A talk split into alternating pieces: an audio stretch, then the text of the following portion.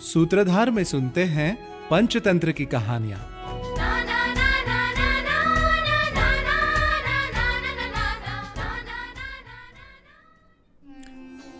प्राप्त व्यमर्थम लभते मनुष्यो दैवोपितम लंघयितुम नाशक्तः। तस्मान्न शोचामि ना विस्मयो मे ना ही तत्परेशाम अर्थात, विधाता के चाहने पर और घनघोर परिश्रम करने पर भी कोई अपने भाग्य से अधिक कभी नहीं पा सकता। सूत्रधार में सुनते हैं, पंचतंत्र की कथा, सन्यासी और चूहा। भारत के दक्षिण में स्थित महिला रौप्य नामक नगर के बाहर भगवान शंकर का एक मठ था, जहाँ ताम्रचूड़ नामक सन्यासी नगर से भिक्षा मांगकर अपना जीवन यापन किया करता था। वो आधी भिक्षा से अपना पेट भरता था और आधी को एक पोटली में बांधकर खूंटी पर लटका दिया करता था। उस आधी भिक्षा को वो उस मठ की सफ़ाई करने वाले कर्मचारियों को उनके वेतन के रूप में बांट देता था। इस प्रकार उस मठ का रख रखाव भली प्रकार हो जाता था। एक दिन हिरण्यक नामक चूहे से मठ के आसपास रहने वाले चूहों ने कहा हम अपनी भूख मिटाने के लिए इधर उधर भटकते रहते हैं, जबकि खूंटी पर टंगी पोटली में स्वादिष्ट भोजन बंधा रहता है। हम कोशिश करके भी उस खूंटी तक नहीं पहुँच पाते हैं। आप हमारी कुछ सहायता क्यों नहीं करते? अपने साथियों की बात सुनकर हिरण्यक उनके साथ मठ में पहुँच गया। उसने एक ऊँची छलांग लगाई। पोटली में रखे भोजन को स्वयं भी खाया और अपने साथियों को भी खिलाया। अब यह सिलसिला हर रोज चलने लगा। इसे सफ़ाई कर्मचारियों ने वेतन ना पाकर मठ में काम करना बंद कर दिया और सन्यासी परेशान हो उठा।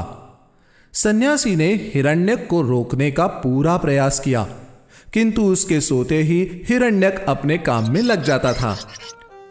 अचानक ताम्रचूड़ एक फटा हुआ बाँस ले आया।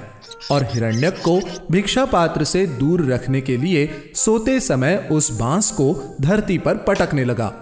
बाँस के प्रहार के डर से हिरण्यक अन्न खाए बिना ही भाग उठता था। इस प्रकार उस सन्यासी और हिरण्यक की पूरी पूरी रात एक दूसरे को छकाने में ही बीतने लगी। एक दिन सन्यासी का एक मित्र उसके यहाँ आया। तो सन्यासी ने बड़े प्रेम तथा सम्मान के साथ अपने उस मित्र का स्वागत किया और उसे भोजन कराया। रात को सोते समय दोनों मित्र बातचीत करने लगे, लेकिन ताम्रचूड़ रह रहकर धरती पर बाँस पटकता रहा। वो अपने मित्र की बात पर कोई ध्यान नहीं दे पा रहा था। अतिथि मित्र ने ताम्रचूड़ सन्यासी के इस व्यवहार को अपना अपमान समझा और कहने लगा, मैं जान गया हूँ कि अब तुम पहले वाले ताम्रचूड़ नहीं रहे। तुम्हें मेरे आने से प्रसन्नता भी नहीं हुई। तभी तो तुम इस प्रकार मेरा अपमान कर रहे हो। मेरी कोई भी बात सुन नहीं रहे हो। मैं प्रातः काल ही तुम्हारे इस मठ को छोड़कर कहीं और चला जाऊँगा। लगता है कि इस मठ को पाकर तुम्हें अहंकार हो गया है। अपने मित्र को इस प्रकार गुस्से में देखकर सन्यासी ताम्रचोट बोला, मित्र मैं तुम्हें कैसे विश्वास दिलाऊं कि तुम मेरे लिए कितने आदरणीय हो? जिसे तुम अपना अपमान समझ रहे हो, वो मेरी मजबूरी है। एक चूहा रात में ऊँची छलांग लगाकर खूंटी पर टंगी पोटली में रखी भिक्षा को खा जाता है, जिससे मैं कर्मचारियों को वेतन नहीं दे पाता और मठ की सफ़ाई नहीं हो पाती। इस चूहे ने मेरी रातों की नींद हराम कर रखी है। इसको भगाने के लिए ही मैं रात भर इस बाँस को धरती पर पटकता रहता हूँ। बस यही बात है कि मैं तुम्हारी बातों पर भी ध्यान नहीं दे रहा। सन्यासी के मित्र ने कहा, क्या तुमने उसके बिल को देखा है? मुझे लगता है कि इस चूहे ने पर्याप्त भोजन पर अपना कब्जा किया हुआ है। इतने सारे भोजन के कारण ही इस चूहे में इतनी स्फूर्ति है कि यह इतनी ऊँची उछाल भर सकता है। तुम मुझे एक बार इस चूहे का बिल दिखा दो। इस पर ताम्रचूड़ ने बताया, कोई भी चूहा अकेला नहीं आता। इनका तो दल एक साथ आता है। अतिथि ने पूछा, क्या तुम्हारे पास धरती खोदने की कुदाल है? ताम्रचूड़ ने तुरंत ही एक कुदाल लाकर उसे दे दी। फिर अतिथि साधु ने कहा, कल प्रातः काल तुम मेरे साथ चलना। हम इन चूहों के पदचिन्हों का पीछा करते हुए इनके बिलों को खोज निकालेंगे दोनों सन्यासियों की बातचीत को सुनकर हिरण्यक को अपनी मौत सामने खड़ी दिखाई देने लगी। वो सोचने लगा कि जब इन्होंने मेरी शक्ति के रहस्य को जान लिया तो अब इनके लिए मेरे बिल को खोज लेना भी कठिन नहीं होगा। दोनों सन्यासी बिलों तक पहुँच गए और कुदाल से धरती खोदने लगे। जितना भोजन हिरण्यक ने चुरा चुरा कर इकट्ठा किया था, उसे हथियाने के बाद अतिथि अपने मित्र से बोला, अब तुम सब कुछ भूलकर गहरी नींद का आनंद लो। ये चूहा जिस धन की गर्मी से इतना ऊँचा कूदता था, अब वो निकल गई। अब ये नहीं उछल सकेगा। ये कहकर वो दोनों भोजन को लेकर अपने मठ को चल दिए। हिरण्यक अपना भोजन छिन जाने के कारण बहुत दुखी था। वो अब रातों को सो नहीं पाता था। तभी एक दिन बेचैन होकर हिरण्यक रात्रि में अपने कुछ साथियों को लेकर मठ में पुनः जा पहुँचा।